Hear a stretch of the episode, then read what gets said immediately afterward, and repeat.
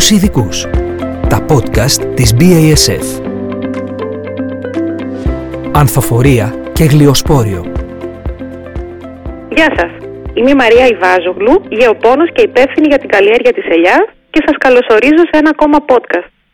Σήμερα θα μιλήσουμε τηλεφωνικά με τον Στέριο Πιτιβάνο και τον Δημήτρη Σέρβη για το γλιοσπόριο. Μια ύπουλη ασθένεια της ελιάς που μπορεί όμως να αντιμετωπιστεί με σύγχρονα μέσα. Γεια σου Στέριε.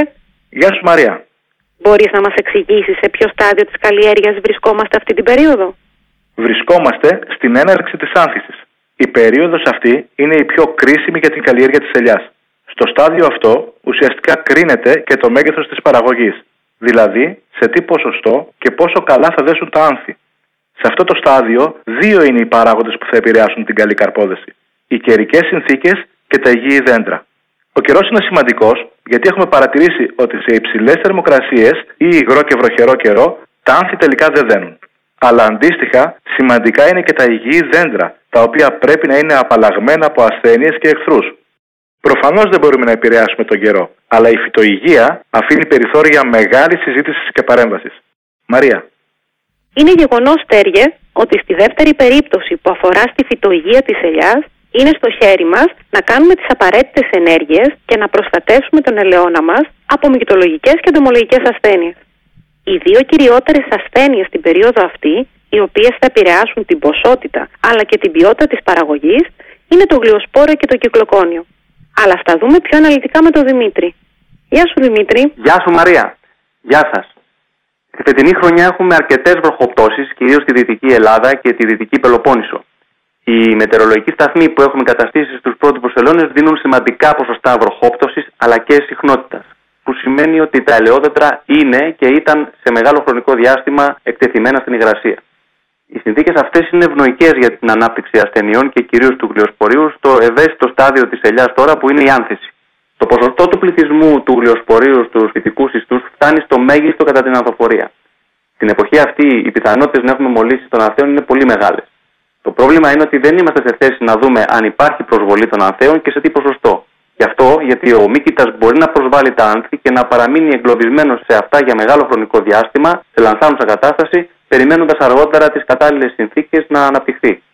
Εμείς αυτό που θέλουμε την περίοδο αυτή είναι να μειώσουμε όσο το δυνατόν περισσότερο τα μολύσματα για να έχουμε στο τέλος υγιή άνθη που θα δώσουν αντίστοιχα υγιείς καρπούς.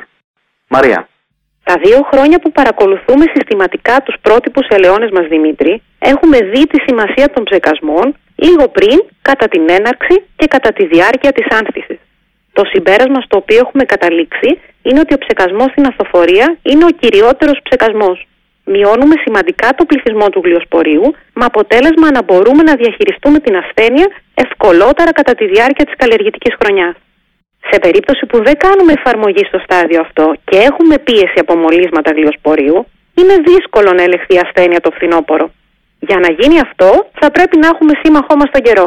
Δηλαδή να μην βρέχει, να έχει χαμηλό ποσοστό σχετικής υγρασίας και τα φύλλα των δέντρων να στεγνώνουν γρήγορα. Πράγμα αρκετά δύσκολο τους μήνες Νοέμβριο και Δεκέμβριο. Στεριέ, μπορείς να μας δώσεις λεπτομέρειες σχετικά με τους ψεκασμούς στο κρίσιμο στάδιο του κροκιάσματος και στην έναρξη της ανθοφορίας. Βεβαίως, Μαρία. Στο κρίσιμο αυτό στάδιο του κροκιάσματος και της έναρξης της άνθησης, επιβάλλεται να κάνουμε εφαρμογή με το μυκητοκτόνο Insignia.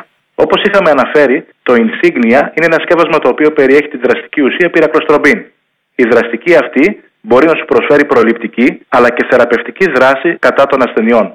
Το Insignia μπορεί και διεισδύει ταχύτατα μέσα στο φυτικό ιστό ώστε να εμποδίσει την ανάπτυξη του μύκητα. Είναι λιποδιαλυτό και για τον λόγο αυτό προσκολάται πάνω στο φυτικό ιστό και δεν ξεπλένεται εύκολα μετά από βροχή. Είναι ικανό να μειώσει άμεσα τον αριθμό των spoρίων τα οποία μπορούν να εγκατασταθούν πάνω στα άνθη και στα πράσινα μέρη του ελαιόδεντρου.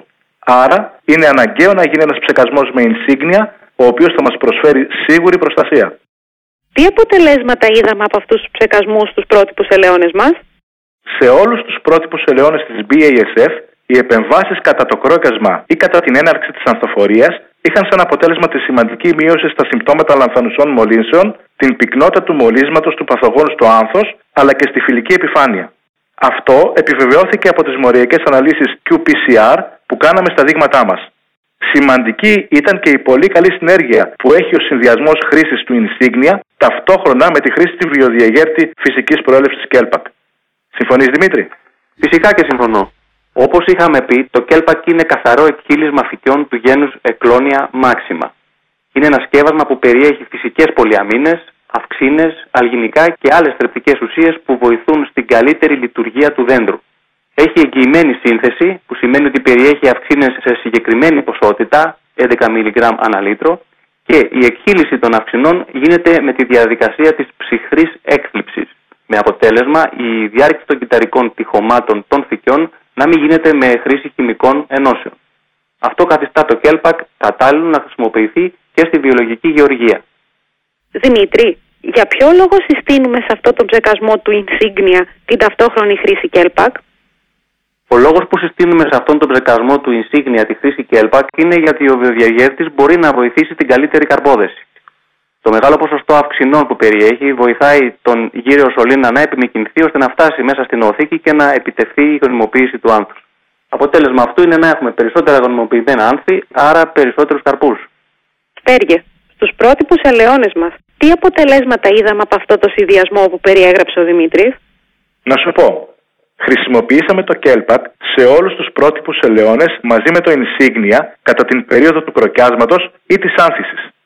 Έτσι πετύχαμε μεγαλύτερο ποσοστό καρπόδεσης συγκρινόμενο με τον όμορο ελαιόνα, στον οποίο δεν χρησιμοποιήθηκε ο βιοδιαγέρτης φυσικής προέλευσης Kelpac. Ευχαριστούμε πολύ τον Δημήτρη Σέρβη και τον Στέργιο Μπιτιβάνο για την ωραία συζήτηση. Αγαπητοί ακροατές, σήμερα μιλήσαμε για το γλιοσπόριο και την πρόληψη με το Insignia στις δύο προτινόμενες επεμβάσεις που έχουν ως αποτέλεσμα τη σημαντική μείωση της εξάπλωσης της ασθένειας πριν την ορίμαση του καρπού. Όσο πιο όριμος είναι ο καρπός, τόσο πιο ευαίσθητος είναι στο γλυοσπόριο. Αλλά γι' αυτό θα μιλήσουμε σε επόμενο podcast. Είμαι η Μαρία Ιβάζογλου και σας ευχαριστούμε πολύ για την ακρόαση. Άκου τους ειδικούς. Τα podcast της BASF. BASF. We create chemistry. Τα φυτοπροστατευτικά προϊόντα να χρησιμοποιούνται με ασφαλή τρόπο. Να διαβάζετε πάντα την ετικέτα και τις πληροφορίες σχετικά με το προϊόν πριν από τη χρήση. Δείτε τις προειδοποιητικές φράσεις και σύμβολα πριν χρησιμοποιήσετε τα προϊόντα. Τηλέφωνο κέντρου δηλητηριάσεων 210 7793 777.